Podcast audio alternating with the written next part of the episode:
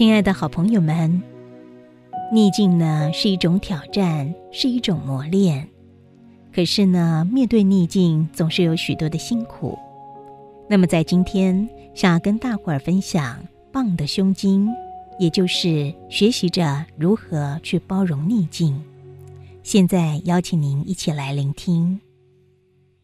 曾经有位日本人，家里世世代代都是采珍珠的。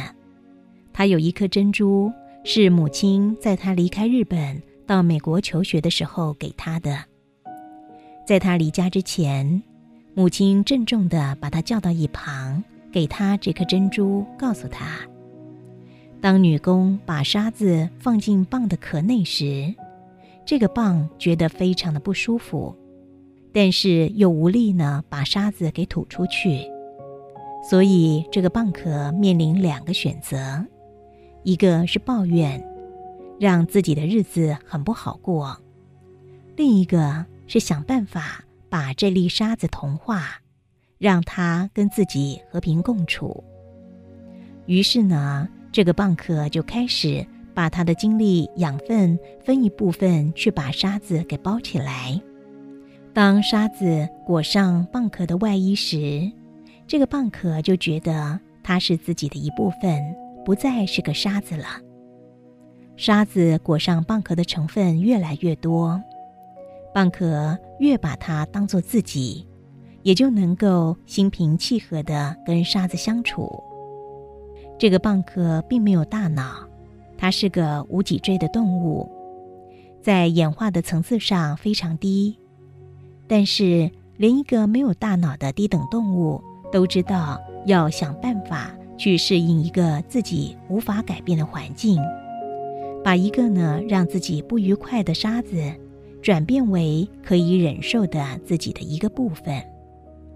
人的智慧怎么会连棒都不如呢？听到这里，相信很多朋友都能够感受得到，人生总有很多不如意的事情，怎么样的去包容它、同化它？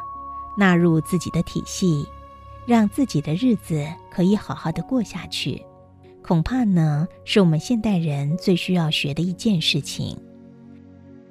在尼泊尔呢，有一句非常有名的祈祷词：“上帝，请赐给我们胸襟和雅量，让我们平心静气的去接受不可改变的事情；请赐给我们勇气，去改变可以改变的事情。”请赐给我们智慧，去区分什么是可以改变的，什么是不可以改变的。